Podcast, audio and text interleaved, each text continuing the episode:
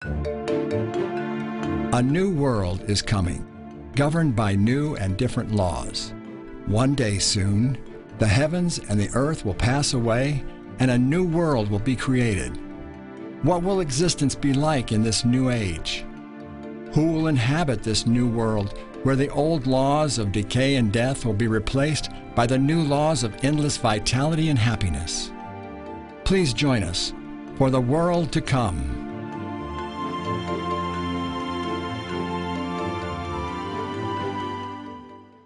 I'm glad when I turn on the news every morning and hear what's going on in Washington and around the world. I'm glad that I believe in the world to come. Uh, the topic today is the world to come. Bible prophecy teaches that a tremendous new world is about to burst upon wandering humanity. So the topic today is the world to come. The opening text is out of the book of Hebrews, Hebrews chapter 6 and verse 5.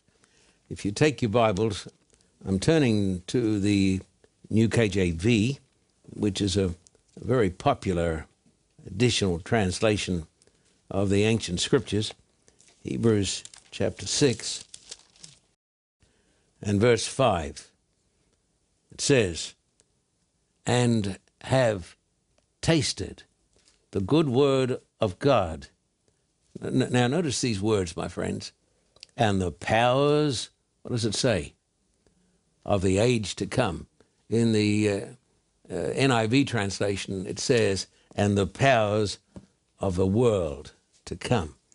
So the Bible teaches that there is a beginning. This is very important. The Bible teaches the concept and this is a scientific concept. The Bible teaches the concept of a beginning, and the Bible teaches the concept of an end, which ushers in the new age, or as it says in other translations, the world to come.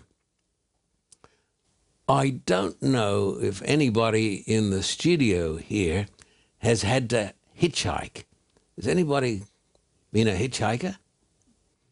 Well, obviously, you had more money going to college than I had.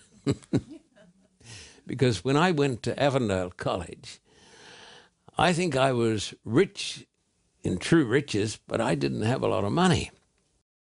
So when I wanted to get from Avondale College up to my home of Brisbane, I had to get out on the road and I had to hitchhike. Usually it took a day for me to get home. It was about 550 miles, but I'd be picked up by semi trailers and sometimes private cars, and I didn't have the money to go by train, so I hitchhiked. But one vacation, I decided to take a friend of mine at the college home so he could get some Australian hospitality. His name was Prasad. Prasad. He became my best friend at college. And he was as black, as black, as black can be. I didn't realize what was going on. But when Prasad and I got out on the side of the road going to Brisbane, on the New England Highway, Prasad was standing there beside me. He's a black guy, I'm a white guy. I could get home in a day. But with Prasad, nobody would stop. Which shows there was a little bit of real racism operating in Australia. Something that people would not mention, they would not admit to it. He's a black guy. In fact, he's, he was a black guy who came from India. He was a Christian gentleman. But we took three days and three nights. It was the middle of winter.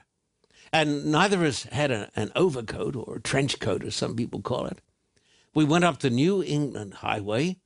We got to a place by the name of Gara. oh, it was sleeting and raining and snowing. By the time we got there, we hadn't eaten for more than two days. Uh, we, we, we, just young guys, we had appetites, but we, we just hungry.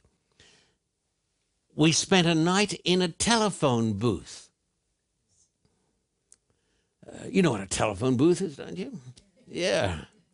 Uh, you see them on Doctor Who in that British series. you know why we spent the night in the telephone booth? Keep the rain and the cold off. It was freezing. Uh, we were wet and we were cold and we were miserable. And on the third day, out on the road again, just hoping and praying, and a semi trailer stopped. We got into the cabin of the semi trailer. It was so, so warm, just so nice. And then we traveled on another hundred miles or so up through Tenterfield. Then we came to the top of the range. As we came down the range, I saw something that was really good the lights of home. When you're cold and you've spent a night in a telephone booth, it's sure hard to beat the lights of home. because I knew when I got home, I would have a welcome. I knew that Prasad and I would be safe and we would be sound. I knew that there'd be hot soup, and as we call them in Australia, there would be uh, rissoles. We call them patties here in the United States of America. I knew that we would be able to have a hot shower and we would have a warm bed. Listen to me. When you've been traveling and the traveling is not all that good, it's great to know you're going home. And today, I'm going to talk to you about going home. I want you to turn in your Bible to John chapter 14 and verses 1 down to 3, dear hearts and gentle people. John chapter 14 and verses 1 down to 3. Jesus said, Let not your hearts be troubled. Look at the text. He said, You believe in God, believe also in me. In my Father's house, put that in your mind. In my Father's house, many mansions, lots of rooms. If it were not so, I would have told you. I go to prepare a place for you, and if I go and prepare a place for you, I will come again and receive you to myself, that where I am, there you may be also.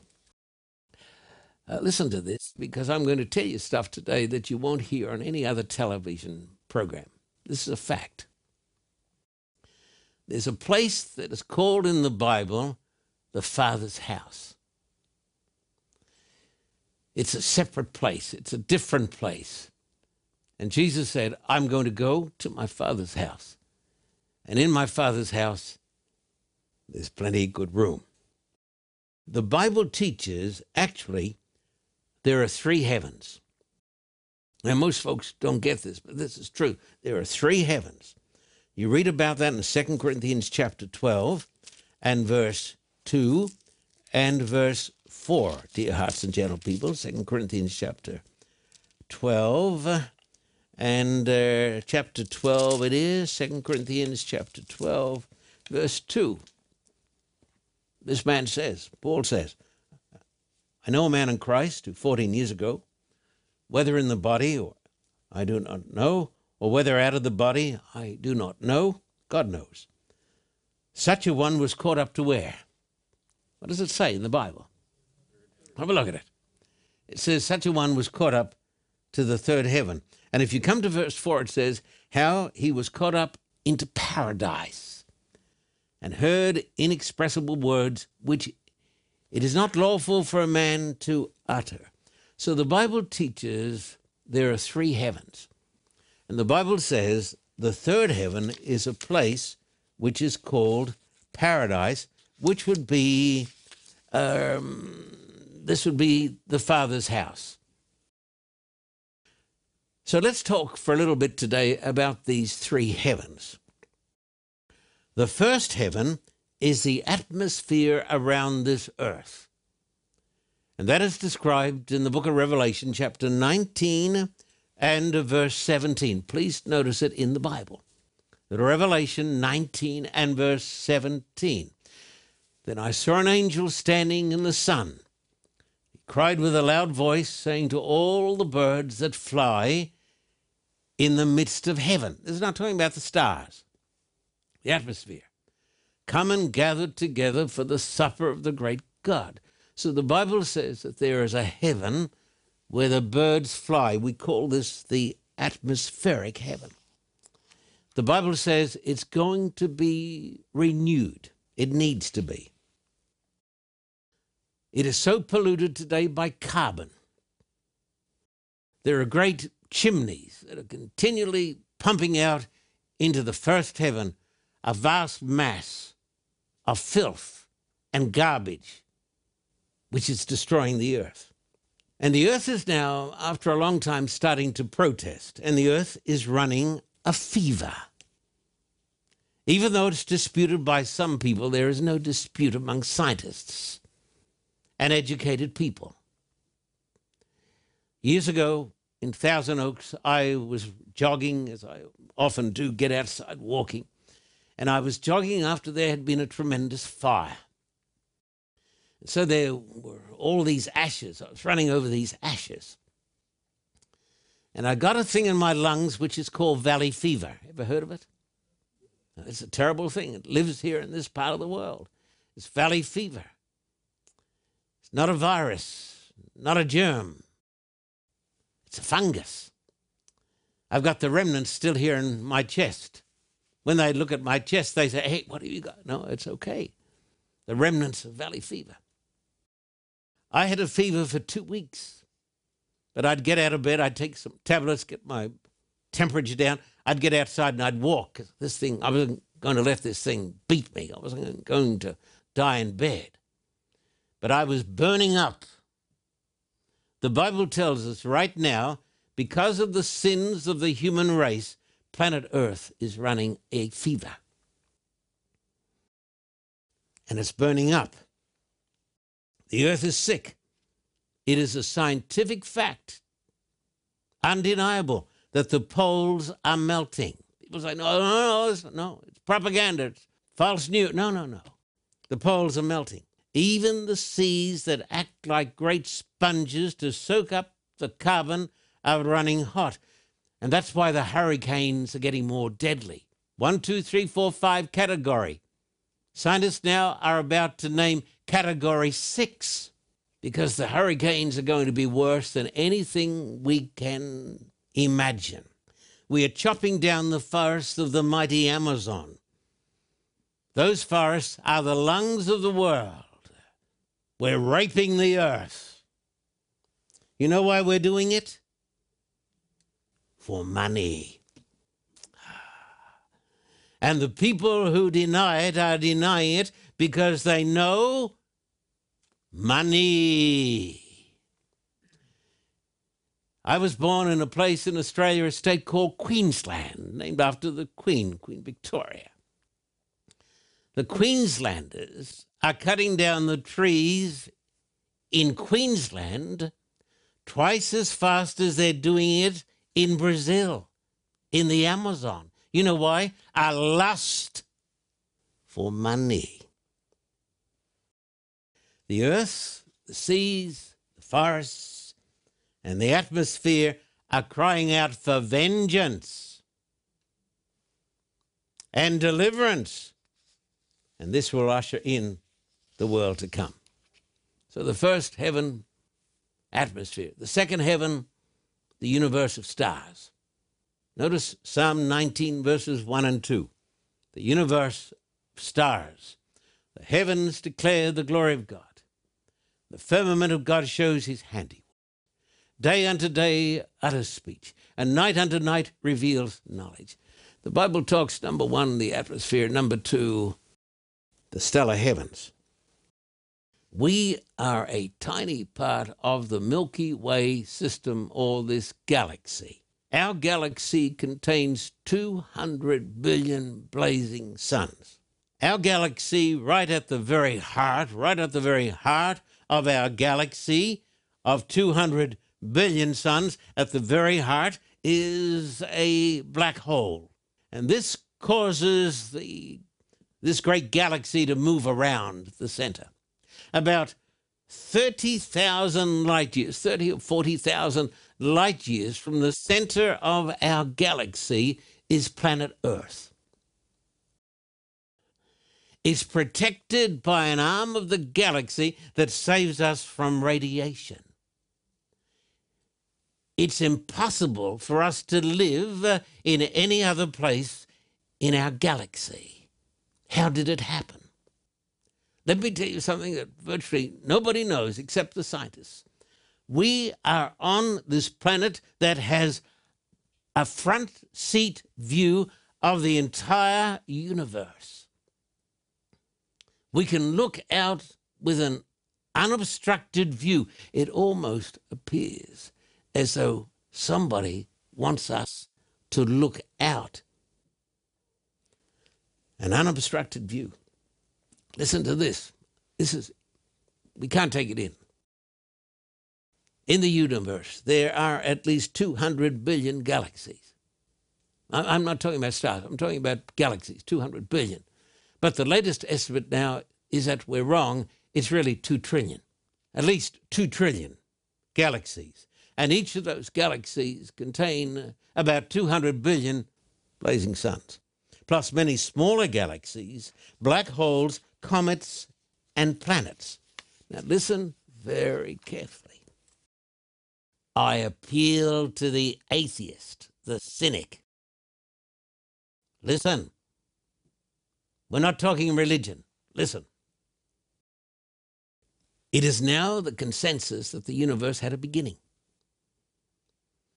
For hundreds of years, the scientific world said, no, the universe never had a beginning, and therefore they taught the idea of the steady state.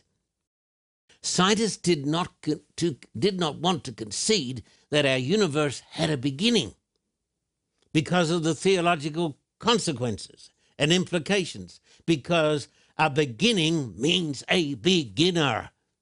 Hear what I'm talking about? A, a beginning means that there is a beginner. And therefore, scientists said, we can't believe in this. We believe in the steady state that the universe has always been there.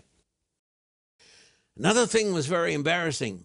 This is a scientific truth. This is not religious. The evolutionary theory says that life came from non life and by itself would take not billions of years, but trillions and trillions and trillions of years. Therefore, they had to have a universe that had no beginning. But now we know that the universe came into being in relatively recent times. I'm not talking about planet Earth, I am talking about the great cosmos. And every scientist in the world, whether he's an atheist or a Christian or whatever, every scientist believes from the exploration of the universe that the universe came into being 13.8 billion years ago. You say, no, no, but that's just that's just a made up. No, it's not a made up story. They can see it now with the telescopes. They know when the universe was born. It is an established fact. And we can argue over religion, but don't argue over facts. Now, please turn with me to Genesis chapter 1 and verse 1, my dear friends. Genesis chapter 1 and verse 1. Uh, probably the greatest statement that has ever been made in the history of the world. In the beginning, God created the heavens and the earth. Even Einstein, for many years, did not believe in the beginning. He said, No, it's always been there. No, it hasn't always been there. There was a beginning. And if there was a beginning, there was a beginner. Listen to me. A lot of this stuff you're never going to hear in a church, not in a million years. Listen to this. The Bible says that time started. It says, it actually says in the Bible, before time began. There was a time when there was no time. we now know this is a scientific fact that before the beginning of our cosmos, there was no time. So silly to talk about God having a beginning because there was no time. At the very beginning, four forces came into being in the universe. This is scientific truth. Nothing to do with theology, nothing to do with churches. There were four forces that were created at the beginning there's gravity, the strong nuclear force, uh, the weak nuclear force, and electromagnetism. Four forces. These forces had not existed before the beginning gravity, electromagnetism, the strong nuclear force, the weak nuclear force. Listen to me. If you're an atheist, I want to appeal to you about this. It's no good saying I'm an atheist because I want to be an atheist. That's, that's dishonesty. We need to be intellectually honest. If these forces that were created when time was created in the beginning, 13.78 or so, give or take a bit, billion years ago, if these forces had been out of sync, out of balance, by one quadrillionth of one quadrillionth of one quadrillionth of one quadrillionth of one quadrillionth of one percent, we wouldn't be sitting here today. The universe would have exploded. I don't believe it. Well, you don't have to believe it, but it's science. It's the truth, it's the fact. And that is why so many scientists today have come in out of the cold and they say, hey, if there's a beginning, there's got to be a beginner. Um, I've talked a little bit in some of my lectures about dark energy and dark matter. I just want to talk about it a little more because it's so important. What is it? Haven't got a clue. Does any scientist at present know what it is? No. Will they discover one day? Maybe. But this stuff, which is called dark matter and dark energy, comprises 99% of the universe. You say, well, it's because we just, uh, we're not available to see it. We don't have telescope. No, no, no, that's not the point. It can't be seen. We can't live without it. It can't be seen. But we know it's there because it's got a force. The dark energy lives on the surface of the universe and drives the expansion of the universe. You say the expansion of the universe? Yeah, yeah, yeah. It is a scientific fact. You don't can't argue about it. Because it can be seen. The universe is expanding. And this is one reason scientists have come to believe in the beginning. Because if it's if it's expanding out like this, then it it had a start, you see? Had a beginning. And that is why so many today are coming in out of the cold and they're saying, if there's a beginning, then there must be a beginner. Listen to this. this is a new idea for most of us. A few years ago, it dawned upon me as I studied this. The Bible talks about the universe the third heaven, uh, the second heaven, first is atmosphere, the second stellar, the stars. And the Bible talks about the Father's house. Now, the Father, now put your thinking caps on. The Father existed before time. The Father existed before 13.78 or so billion years and the Father was apart from our creation. That's a fact. the Father is not a part of our creation. He was there and He made the universe. Now, listen to this. What I'm telling you is not only biblical truth, prophetic truth, it is scientific truth. Listen carefully, concentrate. The Bible says uh, that the earth is going to get so polluted that the earth is going to come into a place where God is going to intervene. Say, no, yes, no, yes. And when God intervenes, he is going to make a new heaven and a new earth. This whole thing that I've shown you on the screen today, this is not speculation. This is not church talk. This is scientific. It is biblical.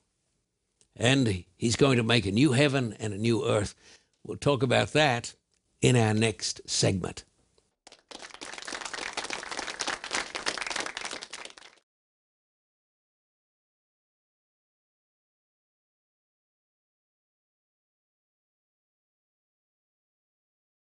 In the series This I Believe, Pastor Carter reveals the heart and soul of the Carter Report. I believe in Jesus Christ. I believe in the Ten Commandments.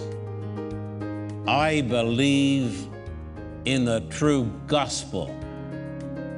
I believe in the last days. I believe in the America that believes in God. I believe in heaven. I believe in evangelism. This, I believe. The seven DVD series This I Believe can be yours with a gift of $75 US or $105 Australian. Please write to us at the address on the screen or visit our website at carterreport.org. Time. It takes only a minute to have eternal life. How can you get saved in a minute? It's simple. First, believe that Jesus was the Son of God. Second, accept his free gift of eternal life. And then you're saved. It's not hard. It doesn't take any time. You can be saved in a minute right now. Pray with me. Lord God, I realize that I am a sinner. My sin has separated me from you. I accept that your Son, Jesus Christ, died for me. I ask Jesus into my heart. If you prayed this prayer, you are saved. The next thing to do is tell someone, fellowship with other followers of Jesus. Get baptized, read your Bible, and pray. Choices. We make them every day, all day. The most important choice you will make in your life is whether to choose eternal life or let it pass you by. If you'd like more information about your new life, call the number and visit our website. For a copy of today's program, please contact us at P.O. Box 1900, Thousand Oaks, California 91358. Or in Australia, contact us at P.O. Box 861, Terrigal, New South Wales 2260. This program is made possible through the generous support of viewers like you. We thank you for your continued support. May God richly bless you.